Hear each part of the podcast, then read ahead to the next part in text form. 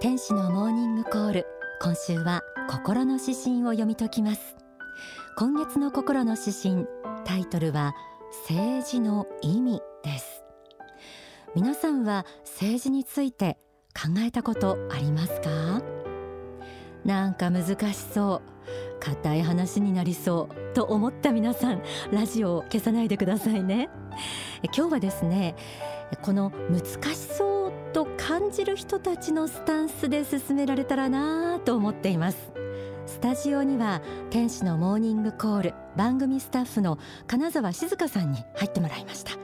ね、金沢さんよろしくお願いします。よろしくお願いします、えー、金沢さんとはこの天使のモーニングコールを毎週毎週まあ少数精鋭のスタッフなんですけれどもね一緒に作っていますでなぜ金沢さんに入ってもらったかということをちょっと説明いただけますか？そうですね。今回この政治の意味っていうのをまあ私担当に作らせていただくときにいろいろ考えたんですけれどもやっぱりこう私も政治っていうものに対してすごくこう難しそうっていうのがまず最初に来てしまって、こうリスナーの人たちにもそういうふうに難しいなとか思ってる人たちにこそ聞いてほしいっていうふうに思ったんですね。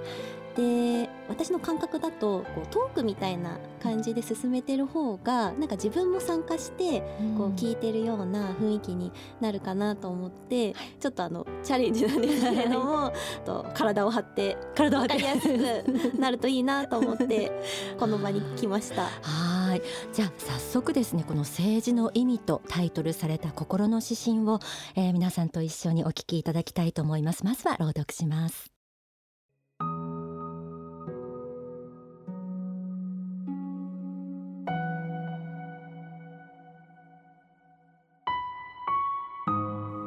政治の意味。自由であるとしても人は一人だけで生きていくのはつらい。だから集まりを作りたがる。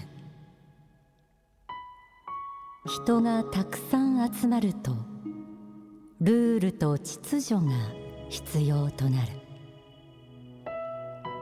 商品には売り手と買い手がある。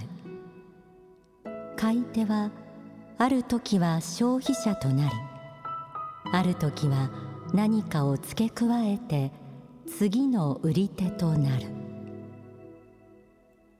こうして経済が起きるが物々交換やお金の蓄積だけで人間社会が成り立つわけではない。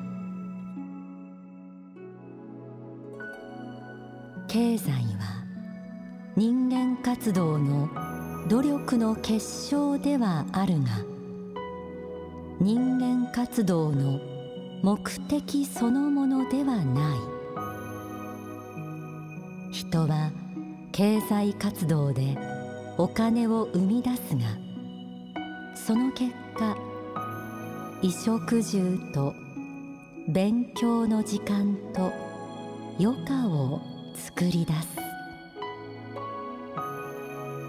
す。仕事以外の時間の中に人は新しい活動を始める。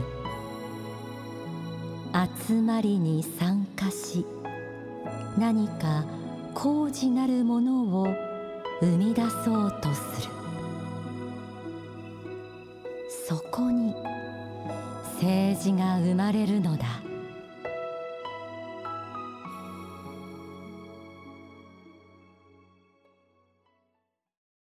心の指針政治の意味、えー、皆さんは何を思われたでしょうか、えー、金沢さんはい、早速、えー、味わっていただきましたけれどもね、はい、え、まず心の指針こんな言葉から始まりましたね、はい、自由であるとしても人は一人だけで生きていくのは辛いだから集まりを作りたがる自由であるとしてもといきなり始まりましたのでこれはもうあの毎週聞いてくださってる方にはね、ね、先月の心の指針を思い出された方もあると思います、はい。はい、先月の心の指針がですねタイトルが自由であるということというものだったんですけれども、はい、せっかくなのでちょっと復習をしたいなと思うんですけれども、うん、え最初がですね自由であるということはなんと幸福なことだろううん。っていう言葉から、うん。あの始まってました。でしたね。はい。で、あ確かにそうだなって思って、ででも、うん。こう続いたんですね。うん。まあ自由であるとこう競争がやっぱりこう生まれてきて、でまあその結果としてこう格差がうん。まあ出てくると。はい。で格差が出てくるとこう人間心としてはやっぱり嫉妬心とか、劣等感というものが出てきて平等の欲求が忍び寄るっていう言葉がありました。続くんですよね。でその後あのいつかしら手鎖につながれるっていうう、ありましたね。言葉が、うん私はこれがすごく印象的だったんですけれども、これってやっぱりこう競争を否定して平等の方にこう思いが行き過ぎると逆に不自由になってしまう、うん。まあ、そういうことなのかなと思ったんですね。はい。その自由をもう一度取り戻すためにどうしたらいいかっていうところでポイントが3つ出てきてまして1つ目が原因と結果の法則を受け入れようっていうこと、で2つ目が人には個性の違い複数性があると認めようっていうこと、で3つ目最後が結果の平等よりもチャンスの平等を求めて努力による成果には違いがあることを受け入れよそう。でしたね。っていう。ありました。うすごくもう、うん。なんかうん。そうだよなーっていう こうしみじみしみじみしたわけですね。心の指針ではい。でそれがやっぱりあって、うん。この政治の意味っていうのにやっぱつながってるっていうのはすごく感じましたね。そうですね。自由であるとしても人は一人だけで生きていくのは辛い。だから集まりを作りたがる。そしてその続き人がたくさん集まるとルールと秩序が必要となる、と続きました、はい。心の指針。これ聞いて金沢さんどう思いました？そうですね。なんかそもそもやっぱ政治の意味っていうところであの法律を作るっていうのが一つあるとうん。思うんですよね。はい。国会の中でこう議員の方々がこう議論をしたり、うん。はい。採決をして、はい。まあ、法律を作るっていうのがこう自分の中でこう政治のイメージがあってこの幸福の科学の岡総裁はじゃあ何か政治のその意味っていうものについてあのいろいろ政治系の書籍もたくさん出されてるので、はいなんか何かヒントがないかなと思って、あのいろいろ調べてみたら、あの政治の意味についてあの言及している書籍がありまして、はあの政治哲学の原点っていう書籍とあと政治の理想についてっていう書籍があ大好きな書籍。そう。両方とも解かれてたんですけども、あのこの中でですねあのドイツ出身のですね政治哲学者のハンナ・アーレントさんの,、うん。あの言葉を引用して政治の意味っていうのは自由の創設だっていうふうに出てきた自由。はい、自由がここででまた出てきたと思ったんですよね。でもなんか法律ってどっちかっていうとこう自由をこう制限するなるほど。ルール秩序作りだから、うん。そうですそうです、ん。なんですけれどもあれ？自由の創設となんか食い違うのではないかしらって思ったんですね。くらっときたわけですね。でうん。それでななんだろうと思って、うん。またちょっと調べましたら「未来創造の経済学」っていうあのこれも岡総裁の書籍なんですけれども、その中でですね自由の担保としてやはり法律は必要です。それは自分以外の人の自由を守るために法律というものはあるのだということです。うん書いてあって、はなるほどって思ったんですよね確かになと思って。うんルールを作ることでより多くの人のこう自由を守ってるんだっていうところでなんかすごく納得したんですよね。あの法律と自由の関係のところは私はこれは番組の構成を考える上で調べてすごく新しい発見というかイメージが変わりましたガラッと。うん。さあ心の指針経済についてもうん。触れられてましたよね、はいまあ経済っていうのは金沢さんどういうふうに捉えてますか？経やっぱり難しい感じですか？うんそうですね。でも高校生の時の確かなんか政治経済っていう授業があったんですよ。だからなんか政治と経済をやっぱセットのものとして勉強した記憶が内容はちょっともうほとんど忘れてしまったんですけれども、あの、経済活動はもう無視できないじゃないですか。そうですね。生きていく上でね。特にやっぱり、まあ、よよっぽどなんかこうなんていうんですかねもう無人島みたいなところでうん。暮らしてない限りやっぱお金を使って必要なものを買うっていうのからはやっぱ逃れられないので。うん。まあ、政治にもやっぱ経済のところとのやっぱつながりってすごくあるんだなっていうのは感じました。うん。でも、まあはい。心の指針にあのこんな言葉があって、ん。えっと経済は人間活動の努力の結晶ではあるが人間活動の目的そのものではない。ううん、ここ印象的でしたね。ここは印象的でした。こう働いてお金稼いでそれでこう生活に必要なものを買って暮らしてっていうその繰り返しがなんかこう人間のこう営み、まあ、リアルにはそうなんですけれどもでもそれは努力の結晶であって人間の活動の目的そのものではないのか。う。ん。そのために生きてるわけじゃない、うんってことですね。そう。そこですようね。ん政治の意味について綴られた心の指針。最後は、えーこうありました。仕事以外の時間の中に人は新しい活動を始める。集まりに参加し何か高次なるものを生み出そうとする。そこに政治が生まれるのだ。ちょっと確信に入ってきましたね、はい。金沢さん。ねえ。あの活動という言葉ね鍵括弧付きで書いてあるんですけれどもそれこそ金沢さんがおっしゃったハンナ・アーレントのね、はい。文献にはこのことについての説明なんかもあるんですけれどもねね。そんなこと私はね思い出したんですけれども、うん、このあたりどうですか？ここはもう素朴に思ったのは、あなんか政治ってこう特別な例えば政治家とか官僚とか,、なんか一部の人たちがやるものじゃないんだっていうのは思いました。思えた。思いました。うんうんううんんなんか自分にはやっぱなんか関係ないなって思ってた思ってる人結構いると思うんですけど、うん。私も若い人とか特にいるかなと思うんですけど、うん。やっぱ国としての政治とか地方自治体としての政治っていうのはもちろんあると思うんですよね、うん。なんかそういう大きなお金を動かしてこうできることとかもあるし、でも政治っていうのはもっとこうミクロの個人に対してにもうん。実は開かれたものなんだなっていうところで、すごくなんか私はなんか嬉しい気持ちにちょっとうん。なりました。人間活動のじゃあ目的が、うん。単純に働いて食べて寝てっていうものじゃないっていうところは、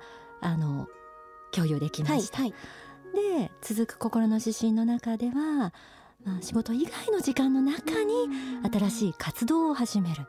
集まりにも参加して高次なるものを生み出そうとするっていうあたり。はい。ここで金沢さんは感じたことがやはりミクロの視点でうん、と思ったわけですか。そうですねなんか私たちにもなんかできることうん。があるっていうところですよね。うん。でなんかこのこのスタッフの、まあ、打ち合わせはい。が毎週やってこう3時間とか4時間とかそう多分毎週ねお疲れ様です。させていただくんですけれども余暇の時間ができたらうん何する、ある程度こう元気な状態でこう時間ができたらうん。何するかなっていうのをやっぱ素朴に考えると私だったらなんかやっぱりこう習い事したりとかするかなって思うんですよね。これそうそう話し合いの打ち合わせの中で、はい。あの高次なものだよね。そうですそう高です。次な活動だよねってことになったんですよね。そうです。自分をこう高めうんる方向にこう習い事したりとか、うん。本読もうとか、うん。なんか自分のためにこうな怠けるとかじゃなくて、こう何か新しい知識を得ようとか、新しい技術をつけようっていうのもそれってやっぱ高次なことだと思うんですよね。はい。あの番組では、うん。そのまあ霊的人生観っていうものをいつもお伝えしていてあの人がこの世に生まれるのはもう偶然じゃないんだと、あの魂修行のためにこの地上世界にこう何百年かに一回新しい環境に新しい人と出会ってこういろんな経験を積むためにこう生まれてきていて、でその魂修行のなんか目的の私大きく2つあると思っていて、うん。一つがやっぱりこう自分を高めていく、はい。成長させていくっていうところ、それはこういいいい方向にはい。仏とか神様に向かって、あのー成長するっていうこととあとはそれとこう縦とそれが縦の方向だとしたらこう横の方向にこう周りの人にこう愛を与えるうん。あとは調和していくっていう、はい。なんかこれちょっと大きな話になるとなんか宇宙のはあのー原理っていうのを岡総裁説かれてて、はい。あの宇宙の二大原理は進歩と調和っていうのが、はい。私これすごい好きなんですけどはい。ああこの進歩と調和っていうのはその大宇宙の、まあ、根本物に作られた多分人間のなんかもう本能としてあると思うんですよね。自分を高めたいっていうのと人によく人に愛を与えたいってうん。思えるのは本能だと思うんですよね。それが多分こう自然に発揮される場があれば人間はこう本当に素晴らしいものをなんか作り出していけるっていうふうにすごく思えてうん。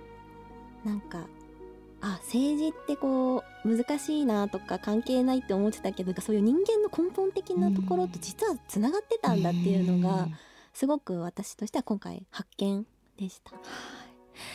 えラジオの前で金沢さんのこの言葉に、うんうん、そう思えてきたってね。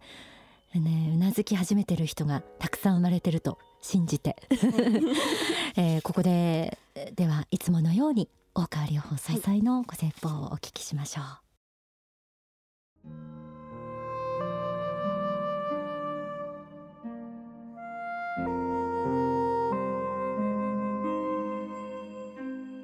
日本で政治家と言われている人たちは、まあ、まあ一般に、えーまあ、国会議員、まあ、もちろん地方議員もいますけれども、まあ、国会議員であって国会議員たちの本質はほとんどはローメーカーであって、えー、法律を作っている人たちであるんですよね。だから法律を作ることと政治はイコールであるかどうかと言いますと何とも難しい部分はあるかと思うんですね。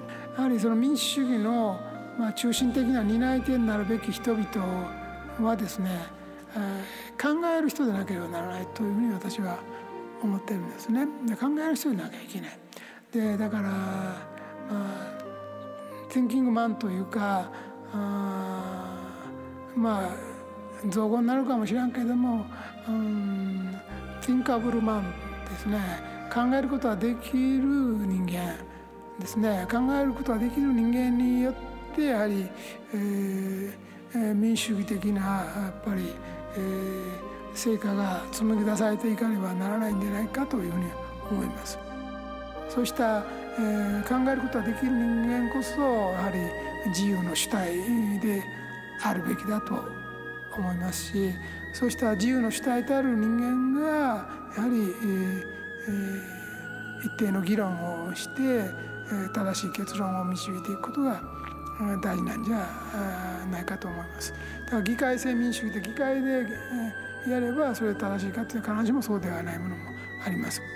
私が考えます政治における哲学まあ政治理論において肯定されるべきものは何であるかということですけれども人間は物証を持っているというところにおいては平等であるすなわち神の子であるというころにおいては平等であってそれぞれに可能性を持った平等そういう意味での平等性は持っています。ただ結果の平等だけを目指すのが政治の理想だとは思っていない。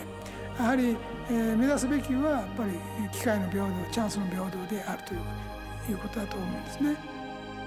政府が主体を持って政府がそれ成功したんだという手柄を取らなきゃいけないという考えを持っているならそれは間違い。なんではないかというふうに思います。やっぱり民間主体でやれるものはやって民間では手が届かないところを政府が埋めていくっていうのは基本的な考えでその意味においての小さな政府っていうのは残るというふうに思っております。まあ、そういう中でやはり、えー、まあできれば教育レベルを上げれるものならまあ上げてチャンスを与えて、えー、考えることができる人を数多く作っていって考えることができる人が、えー、自由の意味をっぱり実現していくことが政治の本当のあり方なんじゃないかというふうに私は思いますね。お聞きいただいた説法は書籍政治哲学の原点に収められています番組スタッフの金沢さんと一緒に進めてきました。政治の意味と題された心の指針読み解いてきました、えー、ご法話がなかなか考えさせられるものでしたね、ね、自由の主体。考えることができる人間こそやはり自由の主体であるべき。これと政治の意味、えー、皆さんつながったでしょうかね。あの金沢さんと話していてこう政治や経済を見る目っていうのをちょっともう本当に子供のようなね、あの視点で一旦戻って素朴にいろいろなものを疑問視したりとかじゃあこれってそもそもどうなのっていうのを考えることそこから始めてもいいのかななんて私思いましたね、はい、そしてあの宇宙の原理のお話まで出ましたけれども金沢さんの話の中から。やはりその政治の意味を考えることにおいても哲学的そして宗教的なね追求というのが皆さんすることになるんじゃないかなと思います。そもそも仏はなぜこうした社会の中で人間を磨こうとされたのかってねこのあたりまたあの一緒に考えていただけたらなと思います。